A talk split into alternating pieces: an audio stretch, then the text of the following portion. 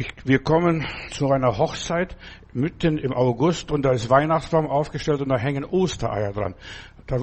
Und das war die Hochzeit von meinem Bruder. Ich habe gedacht, was ist denn da los? Also die ganze Dekoration war auf Ostern und Weihnachten dekoriert und dann hat der Pastor nachher, der die äh, Trauung gehalten hat, er gesagt, hier unser Bruder, also mein Bruder hat gesagt, er wird nur heiraten, wenn Weihnachten und Ostern zur gleichen Zeit kommen. Versteht? Und so, jetzt ist die Zeit gekommen, ja, wir, wir feiern Weihnachten und Ostern, ja, und es macht mir gar nichts aus, wir sind ja im Advent, jetzt gerade im Augenblick, ja, Gott handelt provokativ und das ist meine Botschaft. Also Weihnachten und Ostern zur gleichen Zeit und Pfingsten noch dazu und Himmelfahrt auch noch dazu. Also wir nehmen alles mit und lassen uns beschenken von Gott. Gott handelt provokativ, er handelt herausfordernd. Er kommt auf diese Welt ohne Erwartung. Wir wissen nicht, wann das genau war, wie das passiert ist, aber es ist passiert, dass der Sohn Gottes diesen Planeten Erde betreten hat. Weihnachten war ein provokativer Schachzug Gottes. Jesus kam anders, als er ja, erwartet wurde. Niemand hat ihn erwartet. Es war kein Raum in der Herberge. Und die Leute, die Jesus zur Welt bringen sollten, die waren gar nicht in Bethlehem. Die mussten zuerst mal nach Bethlehem gebracht werden. Also Gott musste vorbereiten, dass Weihnachten und Ostern zur gleichen Zeit passiert. In aller Liebe, die Frommen waren geschockt, als sie von seiner Ankunft hörten. Da kommen die Weisen doch aus dem fernen Osten und Jerusalem erschrickt und sind wie gelähmt. Sie haben seine Ankunft sich ganz anders vorgestellt und das ist auch heute so. Die meisten Leute stellen sich die Wiederkunft Jesu ganz anders vor. Ja, er kommt in den Wolken des Himmels mit Pauken, Trompeten, Glanz und Gloria, aber das wird alles ganz anders sein, als wir gedacht haben. Damals kam Jesus zu einer Stunde, wo niemand dran gedacht hat, wie ein Dieb in der Nacht. Wenn Sie das alles gewusst hätten, dann hätten Sie sich ganz anders vorbereitet. Der Wirt in Bethlehem, der hätte das, ja, sein Hotel hochstaffiert und auf Hochglanz gebracht und dem Herrn Jesus ein Bett gegeben.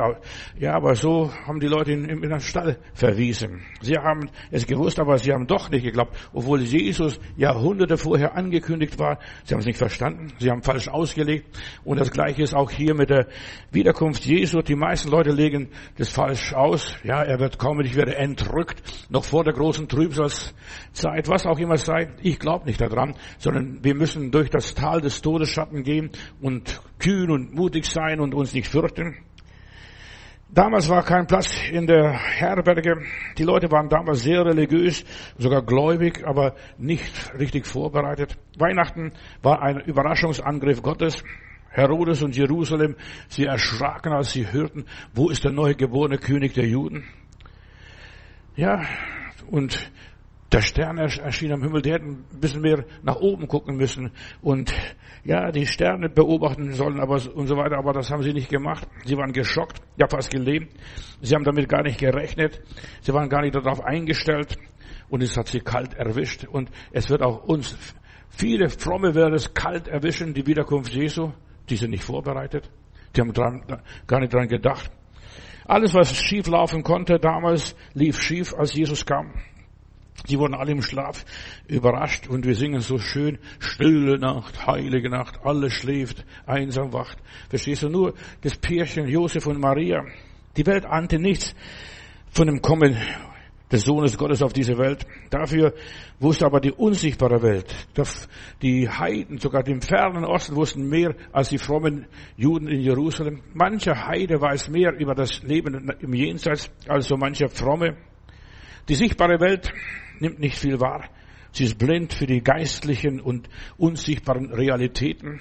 Auch heute die Christenheit. Weißt du, ich halte nicht viel von diesen ganzen frommen, lieben Heilandsleute, verstehst du? Alles schläft.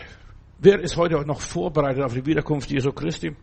Sie sind so beschäftigt mit Weihnachtsgebäck, sie sind so beschäftigt mit Einkaufen, mit Dekorieren, Weihnachtsbaum schmücken oder vieles andere mehr ja, Geschenke kaufen oder zu feiern, zu essen, zu trinken. Und sie achteten es nicht, bis Noah in die Arche ging, bis Jesus kam, kann ich so weiter sagen.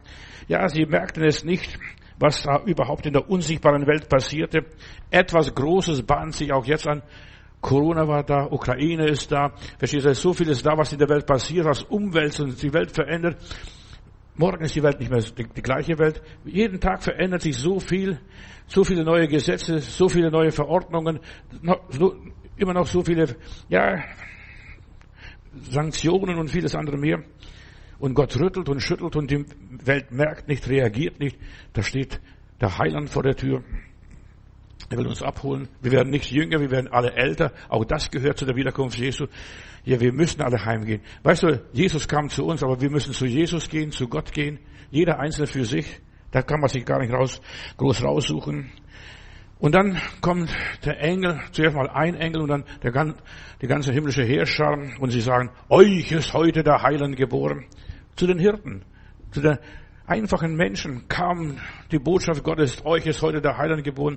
Nicht zu den Frommen in Jerusalem, zu den Betbrüdern und Betschwestern und was weiß ich, zu den Pharisäern und Schriftgelehrten, wer das auch immer war, sondern zu den einfachen Hirten, die erlebten die Ankunft Jesu und zwar hautnah. Es waren Menschen, die da draußen waren, außerhalb der heiligen Mauern. Ja, sie waren Außenseiter, sie, ja, Leute, die waren in der Welt, die waren mit der Arbeit beschäftigt, mit Lämmer äh, hier zu bekommen. Sie passten nicht diese feierlichen Umgebung der Pharisäer an. Sie waren natürlich naturverbunden. Ja, für die Pharisäer waren sie viel zu primitiv dazu einfach für die Frommen, aber zu dienen kam der Heiland. Der Heiland kommt zu den Menschen, die gar nicht wert und würdig sind, die nicht viel von Religion halten. Die waren so beschäftigt mit ihren Schafen, das hat sie gar nicht interessiert, was dort im Tempel groß passiert. Aber sie wurden von Engeln geweckt. Euch ist heute der Heiland geboren in der Stadt Davids in Bethlehem. Nicht in Jerusalem steht auch. Rennt und schaut euch diese Geschichte an. Und ihr werdet finden, das Kind in Windeln gewickelt, in einer Krippe liegend. Gott fängt seine Geschichte ganz anders an, als wir denken. In einer Krippe, in einem Stall. So wie niemand geahnt und geglaubt und vermutet hat.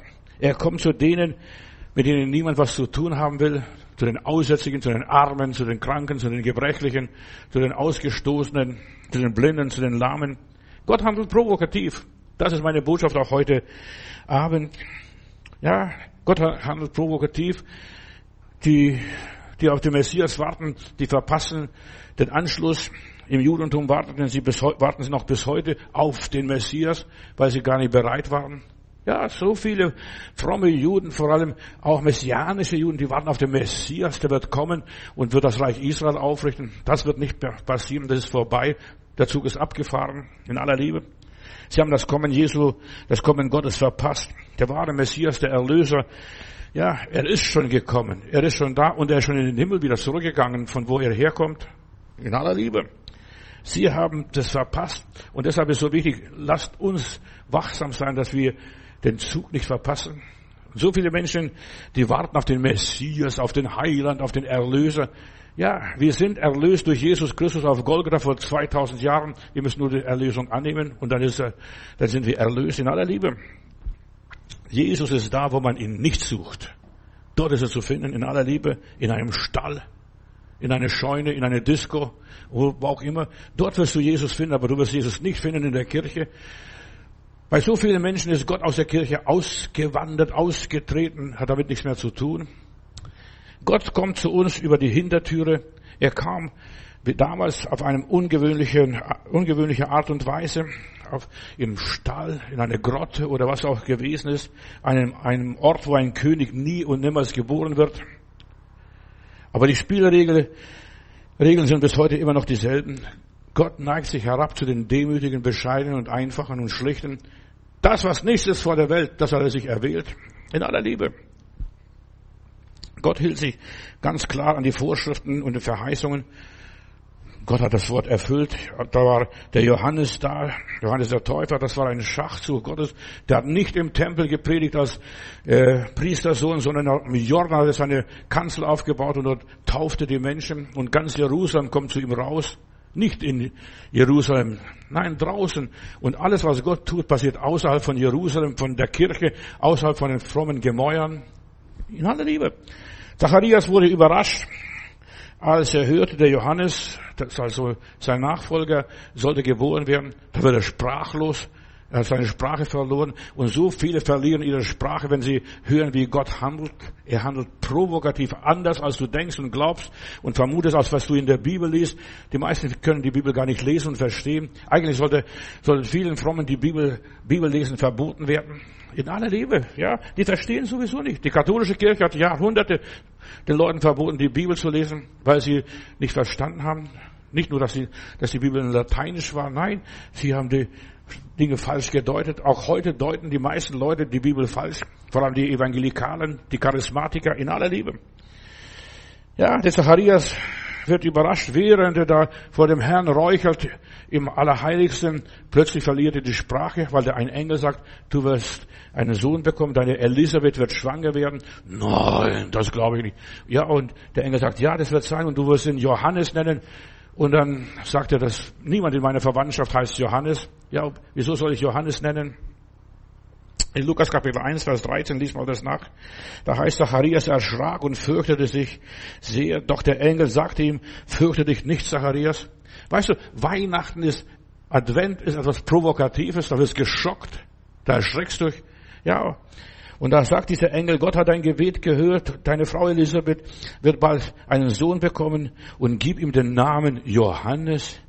Du wirst über dieses Kind froh und glücklich sein und auch viele andere werden sich über ihn freuen, über seine Geburt. Und Gott wird ihm eine große Aufgabe übertragen. Er sollte der Wegbereiter für Jesus werden. Er wird weder Wein trinken noch andere berauschende Getränke zu sich nehmen, sondern er wird von seiner Geburt an mit dem Heiligen Geist erfüllt. Und wir wissen ja, im Mutterleib wurde er mit dem Heiligen Geist erfüllt, als die Mutter Maria zu der Elisabeth kam zum Besuch. Und er wird viele in Israel zu Gott, ihrem Herrn, zurückbringen. Und das hat er gemacht. Das hat er gemacht. Und der Johannes wird, wird entschlossen und stark sein wie der Prophet Elia. Ja, der ist der Wegbereiter des Herrn. Er wird das Kommen des Messias vorbereiten. Er wird Eltern und Kinder wieder miteinander versöhnen und die Ungehorsamen werden wieder Gottes Willen erfüllen, so dass ja, das ganze Volk darauf vorbereitet wird, um den Herrn zu empfangen. Wie soll ich dich empfangen, singen wir in der Adventszeit. Ja, hier die geistige Vorbereitung, dass man Eltern, dass die Eltern, Familie zusammenkommt, nicht mal um Weihnachten. Ja, ich habe hier eine Predigt, die Weihnachtsdepression. Irgendwann, verstehst du, nirgendwo wird so viel gezankt, gestritten äh, und Unruhe verbreitet als gerade an der Weihnachtszeit. Und wie ist sowas möglich? fragte Zacharias erstaunt den Engel. Und dann sagte, ich bin schon ein alter Mann und meine Frau ist eine alte Frau. Weißt du, die Jungfrau wird schwanger und die alte Omi wird auch schwanger. Verstehst? Bei Gott ist alles möglich. Gott überspringt die Naturgesetze. Ja, Gott handelt ganz anders, als du denkst und ahnst. Immer wenn Gott handelt, ist es immer ein Schachzug. Verstehst du? Dass mit einem Schlag so viel erledigt wird. Wie ist das nur möglich? Ja, bei den Menschen ist es unmöglich. Das ist Adventszeit, das ist Weihnachtszeit. Da passiert so viel Unmögliches, Undenkbares, Unfassbares. Bevor der Engel zu Maria ging, war der Engel bei Zacharias und erst als er überzeugt wurde, ging der Engel weiter zu Maria. Maria, du wirst schwanger, du wirst einen Sohn gebären. Ja, wie soll das zugehen? Ich weiß von keinem Mann. Ja, auch da wieder unmöglich, unmöglich. Und wir sollten uns keine Gedanken machen, wie wird das passieren, wie wird das zugehen. Auch wenn wir jetzt in die Ewigkeit gehen, ins Jenseits gehen, wenn wir Gott begegnen. Es interessiert mich gar nicht, wie das passiert, verstehst du, wie ich verwandelt werde oder wie das nacheinander passiert. Es wird schon richtig gehen. Und zwar auf göttlicher Art. Und da wird mir nicht mal ein Haar gekrümmt werden. Ohne Johannes wäre Jesus nicht denkbar. Zuerst musste der Wegbereiter sein, der Herold, der Bote, der Ausruf, siehe, der Heiland kommt. Zuerst müssen die Engel ankommen und rufen, siehe, ist, euch ist heute der Heiland geboren. Und erst nach der Johannes-Ankündigung wurde das andere vorbereitet, die Maria, der Josef wurde auch umgestimmt. Der wollte gar nicht mit diesem jungen Mädel was zu tun haben. Verstehst du? Ich, ja, ich, ich, er wollte verschwinden und untertauchen. Er wollte auswandern womöglich. Gott macht seine Züge Gott handelt nicht menschlich, sondern er handelt äh, übernatürlich. Gott stellt zuerst seine Soldaten auf und dann aktiviert er sie und dann schickt er sie in die Welt. Zuerst mal, ja, wird alles vorbereitet. Gott mobilisiert seinen Plan. Er ruft die Leute, diese Adventsgestalten ins Dasein. Da ist doch die, die Hanna und der Simeon, die sind schon fast 80 Jahre alt. Ja, und der eine hat die Verheißung, und du, deine Augen werden den Heiland, den Retter sehen. Sagt er, nee, ich werde bald sterben. Aber Gott, oder der Engel sagte zu Simeon, du wirst den lebendigen Gott schauen, du wirst deinen Erlöser schauen. Ja, und dann passiert es, auf Anregung des Heiligen Geistes, dir nichts, mir nichts, gehen sie in den Tempel zum Beten, mittwochs um drei Uhr. Ja, und dann sind sie da, und da kommt dieses Pärchen Maria und Josef mit dem Jesuskind auf den Armen, und plötzlich sagt der Heilige Geist, das ist der Heiland, das ist der Messias, so unscheinbar, so unbedeutend. Wenn Gott uns begegnet, begegnet er uns ganz unscheinbar, gering und klein. Es ist so wichtig, ja, dass wir Gott annehmen, so wie er ist. Wir wollen einen mächtigen Gott, einen großen Gott, einen herrlichen Heiland haben. Aber er kommt nicht so als herrlicher Heiland mit Glanz und Gloria, Pauken und Trompeten im Königspalast, wie die Weisen gedacht haben, der wird in Jerusalem zur Welt kommen. Nein, er kommt in einem Stall zur Welt. In aller Liebe. Die Weihnachtsgeschichte fängt mit Johannes an. Erst wenn die Figuren stehen hier mit nacheinander, erst dann kommt der Sohn Gottes, wenn alles bereit ist. Bevor Jesus kommt, kommt Johannes der Täufer mit der Ankündigung, diese erste Adventsgestalt, euch ist heute der Heiland geboren. Und er predigt, ja, nur der Priestersohn Johannes konnte Jesus zum Sünder machen. Er war derjenige, der ihm die Hände auflegte, ihn taufte und so weiter. Er war derjenige, der die Sünden des Volkes auf das Lamm legen durfte und konnte, siehe, das ist das Lamm Gottes, welches der Welt Sünde trägt. Und, und er tauft Jesus. Nur er konnte das machen, sonst kein anderer. Kein Frommer. Er stellte Jesus unter die Sünde. Er konnte ihn zum Lamm Gottes machen. Er, erst dieser Priester, hat die Vollmacht gehabt und der musste zuerst mal da sein, dieser Priester, Sohn dieser Johannes, der am Jordan taufte. Gott arbeitet immer perfekt.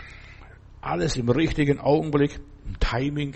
Er kommt nicht zu spät und nicht zu früh. Auch in aller Liebe, was ich hier predige. Ja. Und ihm unterlaufen auch keine Pannen und Pleiten. Jesus, das Lamm, wird geboren am 24. Dezember, da wo die Nacht am längsten ist, wo das Sonnenwende passiert, verstehst du, wo jetzt, ja, langsam wieder heller wird. Da wird das Lamm Gottes geboren in aller Liebe. Die können Leute sich streiten, wann ist Jesus geboren. Ich weiß, wann er geboren ist. Am 24. Dezember. Als die Nacht da war, wo die Lämmer geboren wird und die Hirten bei ihren Hürden waren. Denn jeder gute Hirte, der will wissen, wem gehört das neue Schäflein, was jetzt kommt, was jetzt geboren wird. Und normalerweise wurden die Lämmer gezeugt in der, in der äh, Sommernacht, wo es auch alles gleich war wo die Tage am längsten waren, wo sie Langeweile gehabt haben, die Böcke, verstehst du, und dann haben sie Lämmer gezeugt und es braucht ein Lamm braucht sechs Monate zum Austragen oder ein Schaf zum Austragen und am 24. Dezember war es soweit. Wieder passierte das und Jesus ist das Lamm Gottes, siehe, das Lamm Gottes kommt.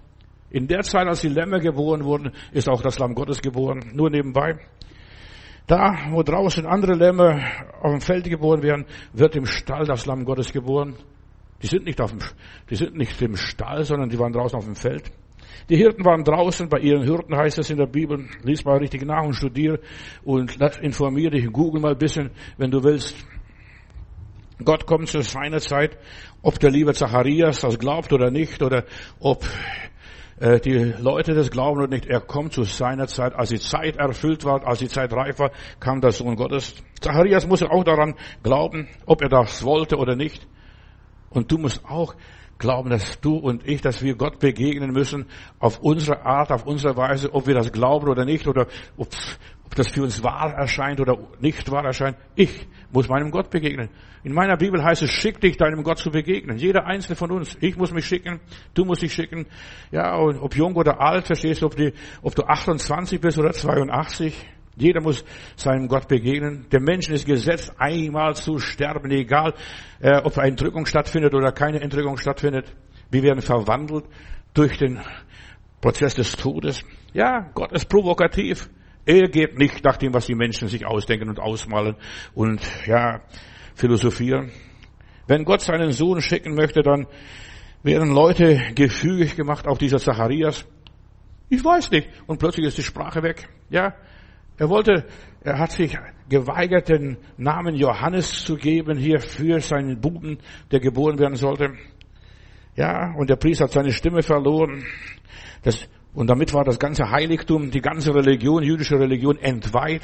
Versteht? Wenn das im Heiligtum passiert, dass jemand die Sprache verliert im Heiligtum, ist das ganze Heiligtum entweiht. Kannst in, in den Müll schmeißen, die ganze Bundeslade, die ganzen Leuchter, die ganzen Waschbecken, die ganzen Opferaltäre. Das ist wertlos. Gott hat es gehandelt, er hat die Sprache verloren. Ja, durch diesen Vorfall hört der Tempeldienst auf. Das ist, was in der Bibel passiert. Jetzt passiert was ganz Neues. Gott band neue Wege. Jetzt kommt dieser Johannes, der tauft nachher am Jordan. Man kann keinen stummen Priester, keine stumme Priesterschaft mehr gebrauchen. Dann hört die ganze fromme Firma auf. Das Judentum insgesamt. Und ich halte nichts davon, dass, dass, dass die Leute sich wieder ans Judentum äh, erinnern. Ich habe heute einen Brief bekommen, da schreibt jemand, wir müssen uns auf das Judentum konzentrieren, beschneiden lassen, weiß ich sonst noch was. Weiß, die Zeit ist vorbei, der Zug ist abgefahren. Jesus ist gekommen und dazu waren die Juden da, um Jesus vorzubereiten. Ja, und sie haben verpasst den Anzug. Ja, äh, die Sache Gottes ist weitergegangen und sie werden noch weiter warten müssen in aller Liebe, bis sie das tun. Sie müssen sich genauso bekehren wie du und ich in den Völkern, verstehst Sie müssen Jesus annehmen. Uns, auch den Juden muss die Buße gepredigt werden, Bekehrung der Sünden. Sie müssen die Sünden bekennen, nicht irgendein Priester oder irgendjemand beichten, sondern sie müssen zu Gott kommen und sagen, Gott sei mir Sünder gnädig. Ja, das ist provokativ. Gott arbeitet ganz anders, als du denkst. Gott hat genug Mittel, um Menschen ge gefügig zu machen. Das streut sie in alle Welt, unter alle Nationen. Und pass auf, was da alles passiert. Da gibt er dem Kaiser Augustus die Idee, du, ich sollte wissen, wie viele Leute ich habe in meinem Reich, verstehst du? Und da wird eine Volkszählung angesetzt. Und alle müssen, ob sie wollen oder nicht, in ihre Geburtsstadt zurückgehen. Verstehst? Stell dir mal vor, du musst als Schwabe nach Stuttgart fahren oder dann nachher nach Breslau als, als dieser oder jener dann irgendwo nach, als Sachse dann dort und dort hingehen. Jeder muss in sein Volk, in seine Rasse, zu seinem Volk gehen. So hat Gott es gearbeitet. Gott hat die Leute gezwungen, gezwungen auf umständliche Wege. Ja, gezwungen, das zu tun, was Gott will. Verrückte Gedanken, das Volk zu zählen. Verstehst du, was hat es noch nie gegeben? Das war die erste Volkszählung, steht bei mir in der Bibel sogar. Ja, und Gott ist eine Kleinigkeit. Wir wundern manchmal, warum dies und jenes geschieht, warum Corona geschah. Verstehst du, wo alle Leute mit Masken rumlaufen müssen, keine Sprache mehr haben. Ja, auch die Sprache verschlagen. Kannst nicht mal richtig schnaufen mit der Maske in aller Liebe. In der Welt geschieht merkwürdige Sachen und manchmal geschehen die Sachen nur wegen Jesus, um die Sache Gottes zu verwirklichen. Warum Corona? Warum Putin? Warum, die, warum ist er in der Ukraine einmarschiert? Warum ist jetzt alles bei uns in Deutschland so teuer und so kompliziert? Jetzt herrscht zurzeit Medikamentenmangel. Ja, wir haben äh, Medikamenten Engpässe. Die Chinesen können es nicht mehr liefern. Über 300 verschiedene Sorten von Medikamente für Diabetes, für, ach, was weiß ich, für Brustkrebs und vieles andere mehr. Ja, die Leute sind hilflos. Geh zu einer Apotheke, die zeigt dir lauter leere Schränke, Kästen. Wir haben keine Medikamente. Wird nichts geliefert. Ja. Warum? Dadurch wird die Gesundheit vieler Menschen gefährdet durch diese äh, Medikamentenengpässe. Für Gott ist es eine Kleinigkeit. Er drückt auf den Knopf und schon die Chinesen, die sind so mit sich selbst beschäftigt, mit Lockdowns, verstehst du? Und sie können nichts liefern. Josef und Maria, sie müssen nach Bethlehem gebracht werden, ob sie wollen oder nicht, damit die Zeit erfüllt ist, die Verheißung erfüllt ist. Er wird ein Sohn Davids sein, verstehst du? Jahrhunderte danach. Wie mag das geschehen? Wie mag das zugehen? Unmöglich, unmöglich. Ja, bei Gott ist alles möglich, meine Lieben. Bei Gott ist alles möglich. Deshalb ja, Gott handelt provokativ. Für Gott ist es eine Kleinigkeit, sich jemand gefügig zu machen. Ja, du sagst ja, ich habe doch freien Willen. Ja, freilich hast du freien Willen, aber du wirst gefügig gemacht. Die Umstände so gelenkt und so geführt und so gefügt, dass du es gerne machst. Da rennst du. Die bleibt nichts anderes übrig. Sie mussten nach Bethlehem gehen, ob sie wollten oder nicht, ob es ihnen passte oder nicht. Es war ein Gesetz, eine Verordnung. Eine Verordnung. Gott vergewaltigt niemand. Gott gibt uns den freien Willen, auf jeden Fall. Aber er lässt es zu, dass dir nichts anderes übrig bleibt. Du musst diesen Weg gehen. Tu. Friss oder stirb. Mehr hast du nichts davon. Weißt du, nur diese Möglichkeiten. Ja. Wenn er jemand für etwas bestimmt hat, dann sorgt er auch dafür, dass er in diese Bestimmung hineinkommt, das erreicht und, und so weiter. Saul von Tarsus, der war von Mutterleib von Gott erwählt zum Beispiel. Nur ein, ein Beispiel. Der wurde von Mutterleib erwählt und er wollte nicht. Er wollte ein guter Jude sein und bleiben von Mutterleib. Er war ein Extremist. Ja, und Gott hat ihn so fertig gemacht auf der Straße nach Damaskus. Plötzlich erscheint ein Licht, der fällt zu Boden, wird drei Tage blind und er würde bis heute noch blind bleiben, wenn er nicht Buße getan hätte, wenn er nicht Gott angefleht hätte, lieber Gott, schick mir, wenn der Ananias nicht gekommen wäre und mit ihm gebetet hätte, der wäre heute noch blind. Oder Josef in Ägypten, verstehst? Der arme Junge wurde verkauft als 17-Jähriger nach Ägypten, damit er die ganze Familie Jakobs rette, damit er Israel rette. Ja, da bleibt nichts anderes übrig. Weißt du, du musst es machen, ob du es willst oder nicht. Wenn er dich irgendwo hinbringen will, dann manövriert er so lange und so lange wird er rumgedoktert und rumgearbeitet, bis du dorthin kommst, wo du hinkommen solltest und das erreichst, was du erreichen solltest. Denk mal drüber nach. Bei Gott ist es eine Kleinigkeit, dich zu steuern zu lenken. Du bildest was ein, ich habe freien Willen. Nein, niemand hat keinen freien Willen. Ja, wir haben freien Willen, aber Gott wartet freiwillig, dass wir freiwillig kommen. Gott will dich nicht vergewaltigen, aber er wird die Umstände so lenken und steuern, dass es dir nichts anderes übrig bleibt. Du musst ihn Johannes nennen, sonst kannst du nicht mehr sprechen. Die Sprache ist weg. Und dann wird er gefragt, als das Kind da ist, wie soll der Junge heißen? Nicht Josef und nicht Simeon und nicht Judah und nicht so und so, und dann wird ihm ein Zettel gereicht und da schreibt er auf Johannes. Ganz einfach. Ganz einfach. Und von dem Augenblick kann er wieder babbeln und sprechen und schwätzen. Dann ist die Sache vorbei. Und Josef muss auch hier Maria als seine Frau annehmen. Im Traum wird er gequält, dann wird der, Heil, der Engel Gottes erscheint ihm im Traum, nimm diese Frau, das ist, ja, was von ihr geboren ist, das ist von Gott geboren. Und sie müssen nach Bethlehem gehen, später nach Ägypten fliehen, nach Israel wieder zurückkommen und wieder in Nazareth sich niederlassen. Denn in der Bibel heißt es von Jesus und er wird der Nazarener heißen.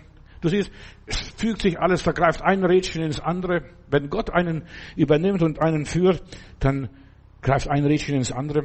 Und dann müssen die Weisen kommen aus dem fernen Osten und nach Israel gehen, um den König anzubeten. Ja, die haben seinen Stern gesehen. Und die Weisen mussten den, dem Stern nachfolgen. Weißt, denen blieb nichts anderes übrig. Die waren so neugierig, so heiß, so geil, so scharf auf diesen Stern. Wir müssen wissen, was hat die Geschichte auf sich? Sie wurden von dem Stern so angezogen, so interessiert, dass ihnen keine Ruhe gab mehr Tag und Nacht. Ständig dachten sie nur an den Stern. Und da wir wollen auch sehen, was da passiert. Weißt, die Offenbarung hat sie so neugierig gemacht, so scharf gemacht. Selbst wenn sie noch so viele Umwege gehen mussten, Irrwege, Enttäuschungen oder sogar sich selbst in Lebensgefahr bringen mussten, sie, ja, sie haben alles im Kauf genommen. Wir müssen diesen Stern sehen, wir müssen sehen, was da passierte am Himmelszelt. Weihnachten ist total von Gott gesteuert und gelenkt. Gott arbeitet immer durch Enge. Ich will nur als Beispiel sagen, wie arbeitet Gott? Die bleibt nichts anderes übrig. Die bleibt nichts anderes übrig. Es wird immer enger und immer enger und so weiter. Es bleibt nichts mehr übrig, als zu tun und zu sagen, ja, das ist der einzige Weg. Als wir nach Berlin kamen, also ich habe meiner Frau nicht gesagt, dass wir nach Berlin wollen oder gehen sollen. Wir haben, wir haben von Gott grünes Licht bekommen, nach Berlin zu gehen. Und dann sage ich, Heidi, wir werden wahrscheinlich nach Berlin gehen. Dann fährt sie zu einer Bekannte nach Schwäbisch Hall und das ist ganz aufgebracht in Gartenzeit. Äh, nein, Berlin nicht. Und sie konnte machen, was sie wollte. Da dreht sie Radio auf. Ich liebe Berlin. Ja.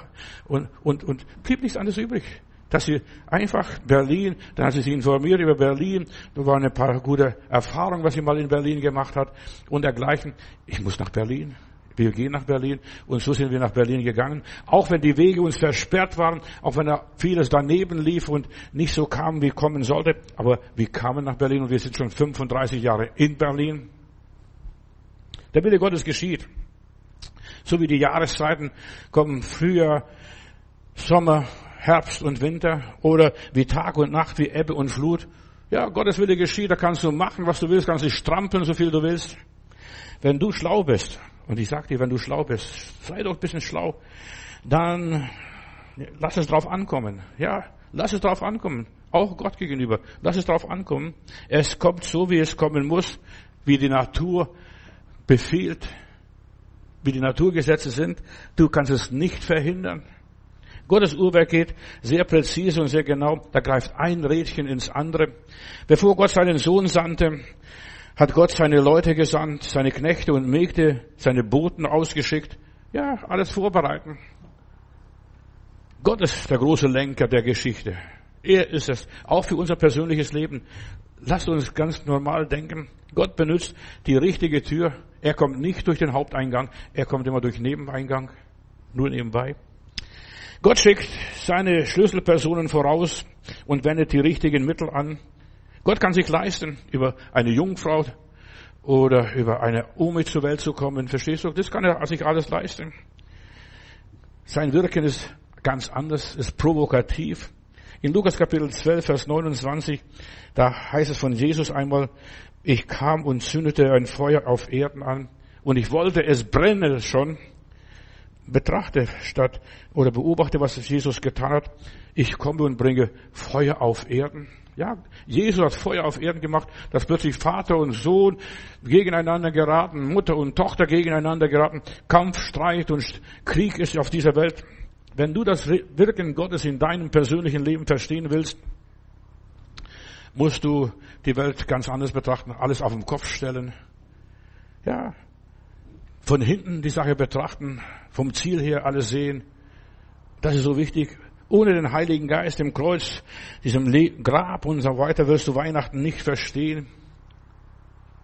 Also, ich heirate erst, wenn Weihnachten und Ostern an einem Tag stattfindet. Und das war mitten im August bei meinem Bruder. Das Feuer vernichtet nichts, es verwandelt nur. Und das ist Gottes Schachzug ich will dein Feuer anzünden, verwandeln. Nur einfach, dass man umdenkt und umgelenkt wird. Gottes Schachzug ist Verwandlung, Verwandlungen nur in unserem Leben. Gott wirkt und kommt genau im Gegenteil. Nicht so, wie ich denke, genau anders. Genau anders, genau umgekehrt. Verstehe die Botschaft, die ich hier heute rüberbringen möchte. Gott benutzt das Gegenteiliges. Er benutzt das, was nicht sein darf, was nicht sein kann. Unmöglich. Unmöglich. Unmöglich. Darum macht er uns, ja, das Auftreten Gottes macht uns Probleme. Um seine Macht und an uns zu demonstrieren, benutzt er den Teufel in aller Liebe. Er benutzt die Krankheit. Er benutzt den Widersacher, den Gegenspieler, unseren Feind. Und deshalb müssen wir unsere Feinde lieben. Bruder, wie kommst du zu mir? Oder Schwester, wie kommst du zu mir?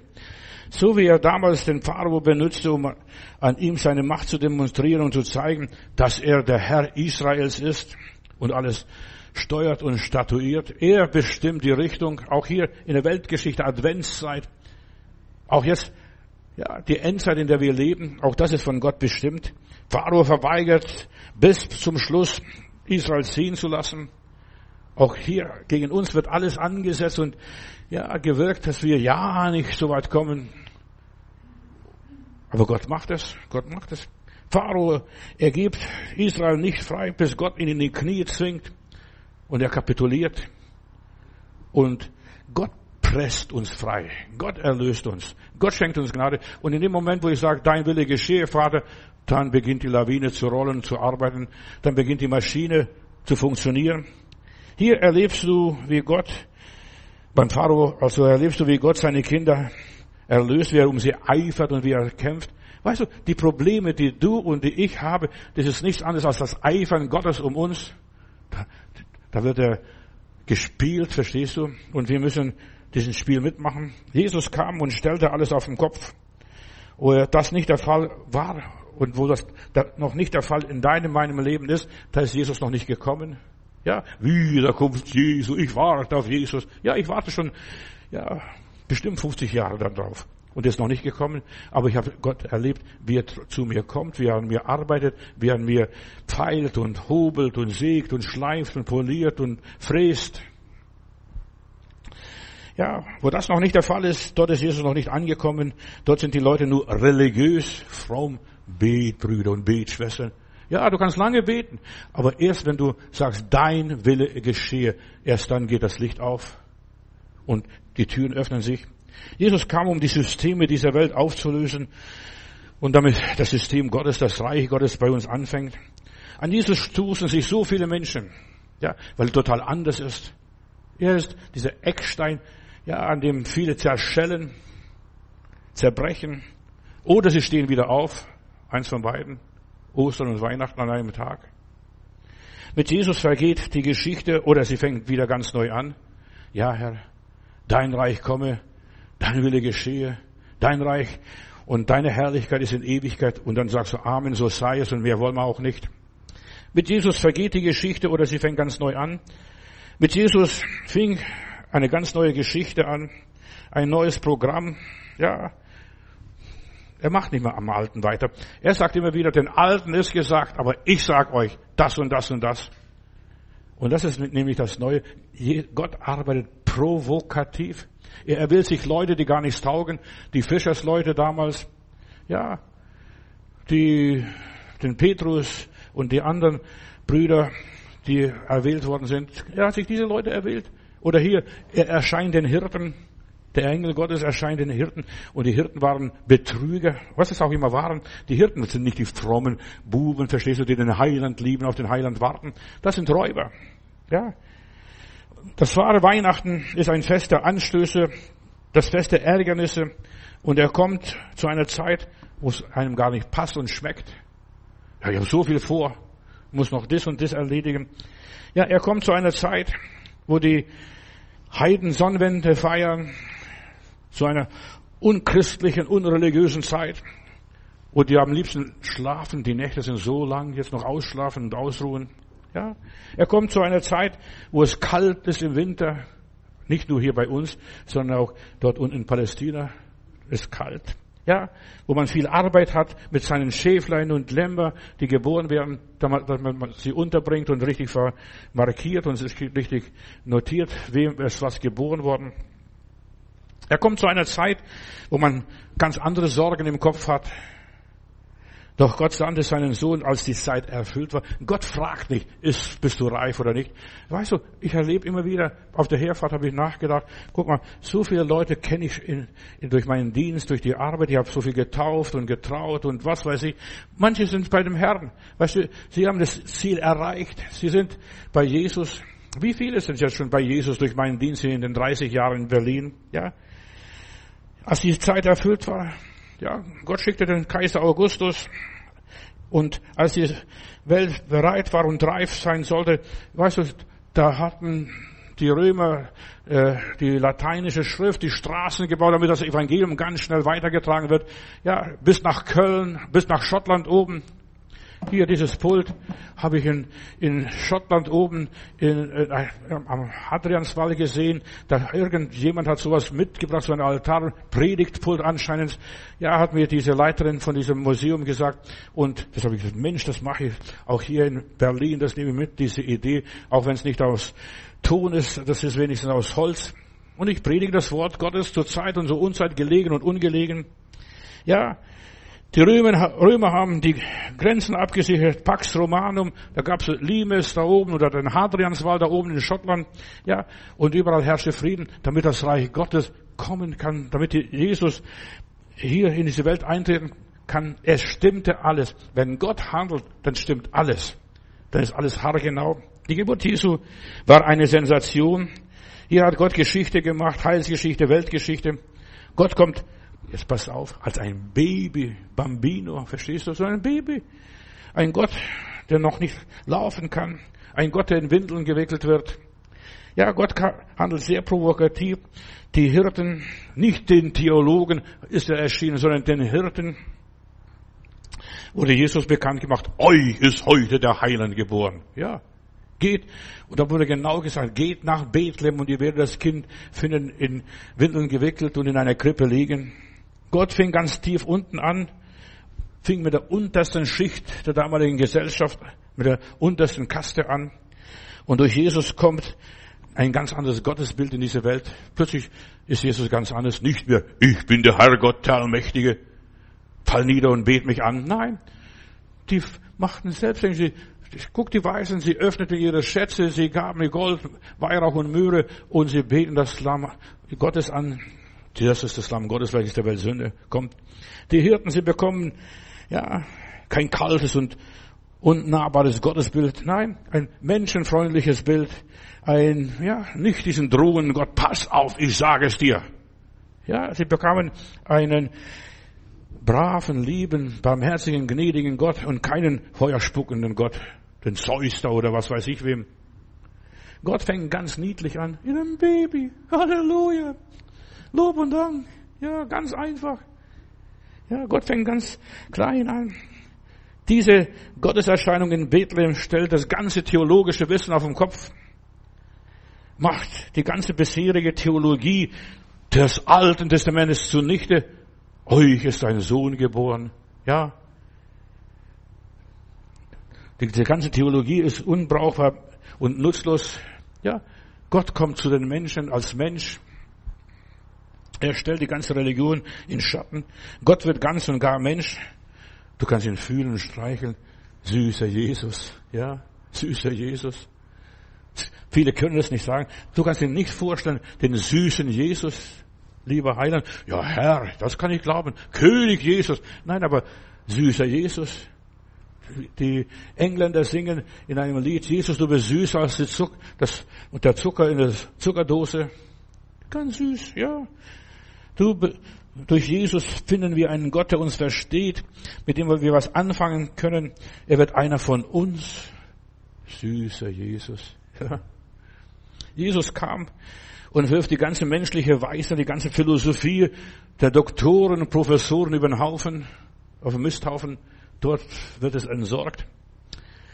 Da heißt es einmal in Lukas 1, Vers 51, er vollbringt mit seinem Arm machtvolle Taten. Er zerstreut die im Herzen voller Hochmut sind. Er stürzt die Mächtigen von ihren Thronen und erhöht die Niedrigen. Die Hungrigen beschenkt er mit seinen Gaben und lässt die Reichen leer ausgehen. Er nimmt sich seines Knechtes Israel an und er denkt an sein Erbarmen. Das ist Gott. Das ist Jesus. Alles, was bisher war, war nur der erdichtete Gott. Alles war nur Stroh. In aller Liebe. Das war alles nur theologischer Stroh. Er hat es nicht nötig gehabt, der allmächtige Gott, der Sohn Gottes, in einen Palast zur Welt zu kommen.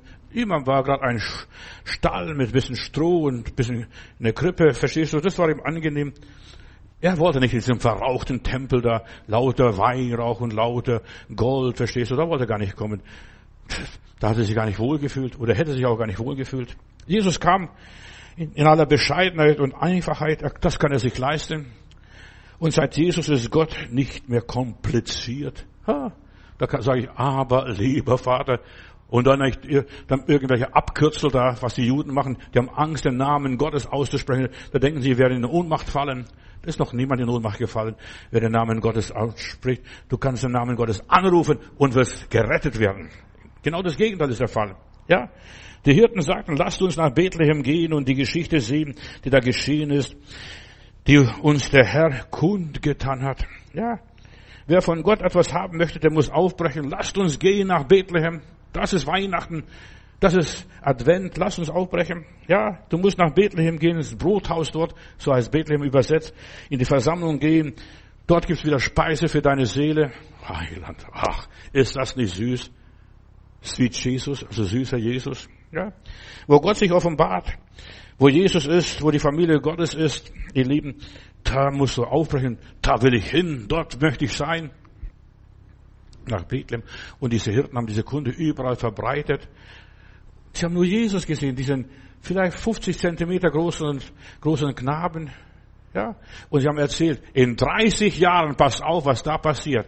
Weißt du, sie konnten warten. Wir haben ja Jahrtausende gewartet, haben nachher wahrscheinlich die Hirten gesagt, und jetzt können wir noch 30 Jahre warten, bis er erwachsen ist, bis er König ist, bis er auftritt. Ja, und sie haben das erlebt. Und viele wahrscheinlich von diesen Hirten waren später in der Familie, in der Nachfolge Jesu, denn Jesus hat 72 Jünger gehabt. Ja, du musst aufbrechen nach Bethlehem gehen, dort wo Gott zu finden ist, wo er seinen Sohn untergebracht hat. Gott handelt provokativ. Er benutzt kein glorreiches Zeichen, Glanz und Gloria, ja, und Weihrauch und all das. Das bringen nachher andere Leute mit. Ja, in der Krippe, in einem Baby, in ein paar Windeln, später am Kreuz. So erscheint uns Gott. Gott handelt armselig, klein und gering und unbedeutend. Er handelt in Schwachheit. Weißt du, ich verkündige dir einen Gott, den du gar nicht kennst wahrscheinlich. Du glaubst, dieser glorreiche Herr, er ist Herr, er ist Herr, er ist Herr. Nein, er ist Baby geworden und er will in deinem Leben einziehen, in deinem Herzen, das so groß ist wie eine Faust. Gott handelt im Verborgenen, im Stillen, im Hintergrund. Weihnachten war Gottes Provokation. Als nichts mehr lief, kam der Sohn Gottes. Und genau da ist es, wo Jesus hin möchte. Da, wo nichts mehr läuft. Wo dir kein Arzt mehr helfen kann, kein Finanzamt mehr helfen kann, keine Bank dir mehr helfen kann, kein Politiker dir mehr helfen kann. Da kommt Jesus hin. Da kommt der Sohn Gottes. Er provoziert immer noch. Er fordert immer noch heraus. Er beleidigt die Stolzen, die Mächtigen, die eingebildeten Schnöseln da. Ja, die demütigt er. Das ganze menschliche Denken wirft er über den Haufen, das ist alles Stroh. Komm. Was nichts ist, das hat er sich erwählt. Gott handelt nicht nach, ja, wenn wir glauben. Nein, wenn wir nicht mehr glauben können, wenn wir nicht mehr fassen können, wenn wir die Welt nicht mehr verstehen, da beginnt Gott zu handeln, wo die Römer das ganze Land besetzen und alles Mögliche machen. Er hilft dir, wenn du keine Kraft mehr hast, wenn du pleite bist, da hilft er. Da begegnet uns der Herrgott durch Jesus Christus. Er steht dir bei, wenn du versagst, wenn du nichts mehr schaffst, wenn du sagst, ich kann nicht mehr, bin so schlapp, so erschöpft, so krank, so gebrechlich. Er baut dich auf, wenn alles bei dir in Schutt und Asche ist.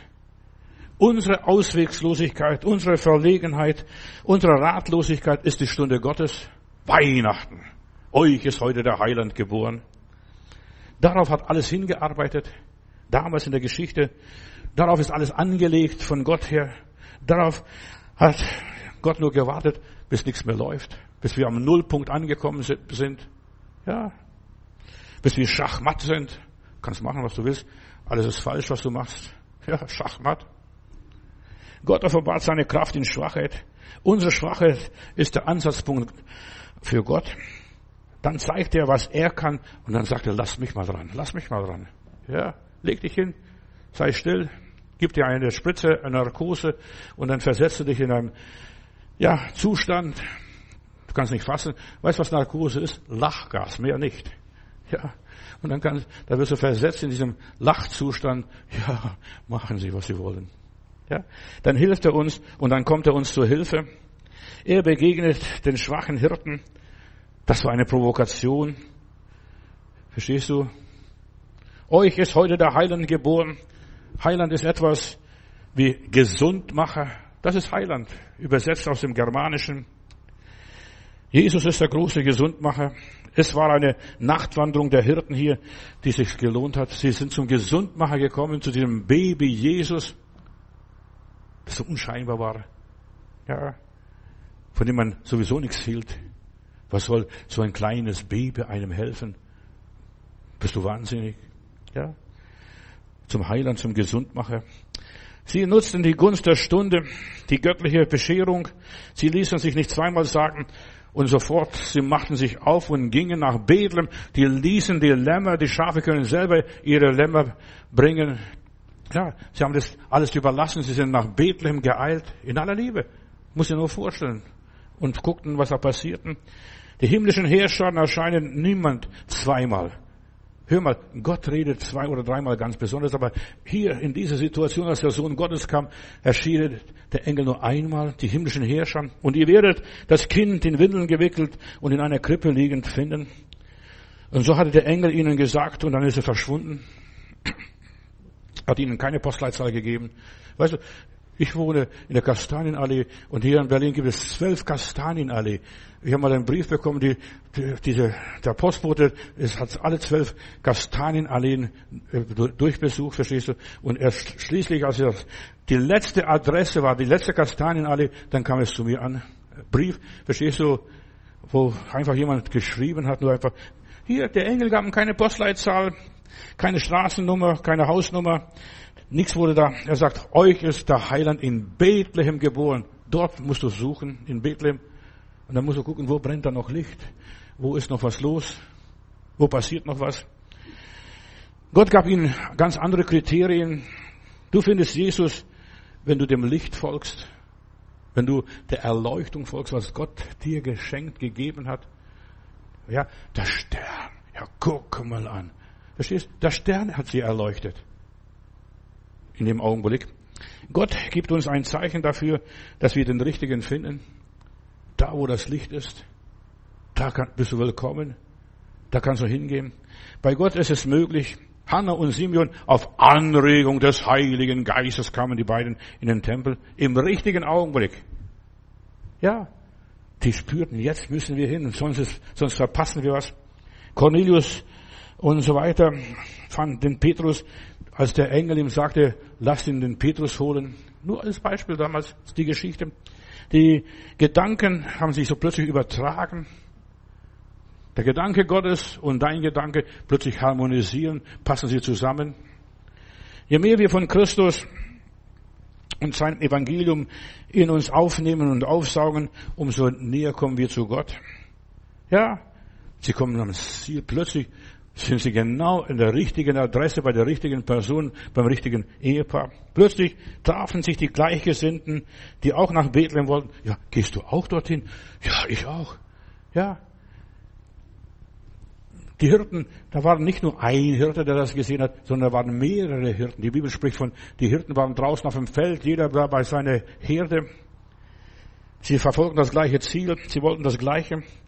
Und sie fanden dieses unscheinbare Baby. Und sie wussten, dieses Kind wird ein Heiland, ein Gesundmacher werden. Er zog umher und heilte die Kranke, die befreite die Besessenen, die besessen waren. Und sie wussten, in 30 Jahren ist er in sein Amt. Sitzt auf seinem Thron, regiert und was auch immer ist. Und sie haben schon lange gewartet. Sie wussten, der Erlöser ist schon unter uns. Und Bruder und Schwester, du sollst heute Abend wissen, der Erlöser ist unter uns. Halleluja, Lob und Dank. Der Heiler, der Gesundmacher ist unter uns. Ich muss nur jetzt warten, bis seine Stunde kommt. Bis er handelt, bis er wirkt. Ja. Und das hat ihnen Kraft und Mut und Vertrauen gegeben, einfach zu warten. Die Stunde Gottes wird kommen. Und sie wussten, bald wird es soweit sein. Als Johannes dann in der Wüste anfing zu predigen, dann spürten sie, jetzt ist dran, jetzt muss man raus, uns in Jordan taufen lassen. Und sie wussten, da tut sich schon was, da regt sich das Geheimnis Gottes.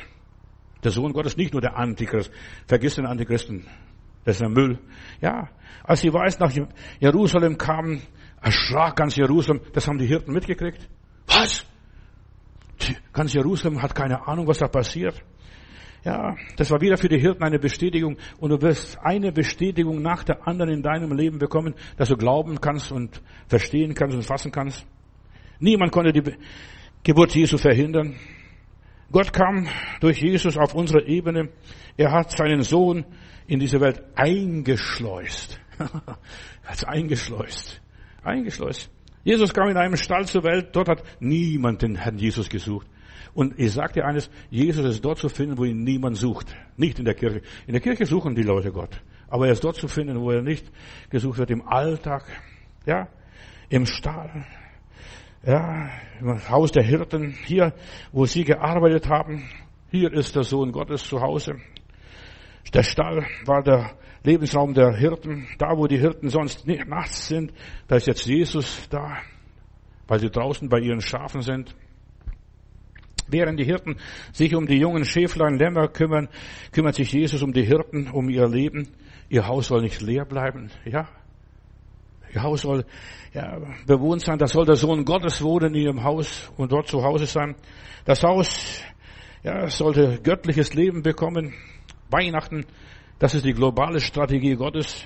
Kommt alle hier zu mir, die ihr müßig und beladen seid, hat der Heiland in Matthäus 11 gesagt, denn ich bin von Herzen gütig und demütig. Sein erstes Kommen, bitte hör mir gut zu, war im Stall in aller Demut und Bescheidenheit. Und Jesus ist jetzt im Jenseits drüben, drüben, ganz weit weg. Ja, im Jenseits, beim Vater im Himmel. Er ist der Herr der ganzen Welt. Und er sagt, mir ist gegeben alle Gewalt im Himmel und auf Erden. Ja, das kann er jetzt sagen. Vorher war er nur ein Baby. Er ist dort angekommen in die Ewigkeit, in einer uns verborgenen Zukunft. Dort ist er jetzt König, Priester und der gerechte Richter. Kommt her zu mir, sagt er. Kommt her zu mir. Er ist unser Menschenfreund. Der kennt unser Menschensein. Des Menschensohn. Du brauchst nicht warten auf deine große Entrückung. Wenn du hier die Augen zumachst, bist du entrückt. In aller Liebe. Und er ist jetzt beschenkt hier mit aller Macht und Autorität und er gibt uns Gnade, Frieden und Freude. Ja. Und zwar aus Gnaden, ohne Verdienst. Wir leben auf Kosten des Heilands, was er alles gemacht hat. Er hat sich für uns aufgeopfert. Er hat alles verdient. Wir müssen nur noch uns beschenken lassen. Kommt her zu mir, zu Jesus. Ja, der damals, der im Stall und in Niedrigkeit zur Welt kam. So provokativ, so extrem. Lebt nach meinem Vorbild, sagt der Herr. Ein Beispiel habe ich euch gegeben. Lebt nach meinen Tugenden, nach meinen Idealen. Fange an, das zu tun, was der Heiland hier auf dieser Welt getan hat. Liebt ihn innerlich, gehorcht seinen Worten und bleibt standhaft und fest und unerschütterlich. Und dann kommt er zu uns in unserer Todesstunde und er bleibt bei uns in alle Ewigkeit. Ich bin bei euch alle Zeit, bis die Welt vergeht, bis es keine Welt mehr gibt. Das Heil ist jetzt global, universell und das widerfährt allem Volk. Ja, euch ist heute der Heiland geboren. Das ist Advent und Weihnachten. Für Menschen aller Zeiten, aller Rassen. Und es lautet hier, fürchtet euch nicht, siehe, ich verkündige euch eine große Freude, sagt der Engel, die allem Volk, allen Menschen widerfahren wird. Denn euch ist heute der Heiland geboren. Wir singen in einem Chorus, du König der Ehren, du Herrscher der Herrsch Herrscher, du ruhst in der Krippe im Erdental, Gott, wahrer Gott, von Ewigkeit zu Ewigkeit. Oh, lasset uns anbeten, den König aller Könige. Die Hirten waren die Ersten, die ihn angebetet haben, den Sohn Gottes. Ja, diese einfachen, schlichten Nomaden, was auch immer waren, die von, von Weideplatz zu Weideplatz gezogen sind, vom Wasserloch zum Wasserloch. Ja, die in der Steppe lebten damals, die um ihre Existenz kämpften. Sie waren die Ersten, die ihn angebetet haben die ein schweres, karges Leben führten, die nichts zu lachen hatten, die haben ihn angebetet. Ja, es sind die kleinen Leute, der Hirtenzustand. Ich will nur ganz kurz schleifen, äh, streifen dieses, diese, diesen Zustand. Die Adventgestalten, die Hirten, die gehören dazu. Die Hirten damals, ja, das waren die niedrigsten, äh, überhaupt in der Gesellschaft. Der letzte Dreck waren sie. Ja, in, bei den Juden heißt es, man lasse seinen Sohn nicht ausbilden zum Eselstreiber, zum Kameltreiber, Hirten oder Krämer. Denn ihr Handwerk ist ein Handwerk der Räuber. Verstehst du? Das sind die Hirten. Und die haben Jesus gefunden. Einige jüdische Quellen waren sogar vor den Hirten, man nennt sie in einem Atemzug Betrüger. Zu denen kam Jesus. Vater im Himmel, ich danke dir, dass es gefallen hat, diesen einfachen Leuten deinen Sohn zu geben, damit sie erlöst werden. Ich danke dir, Vater, gerade, dass du diese rauen Gesellen oh, deine Herrlichkeit schenkst, dass sie das Licht des Himmels gesehen haben und dass sie aufgewertet worden sind. Weihnachten war und ist und bleibt eine große Provokation. Amen.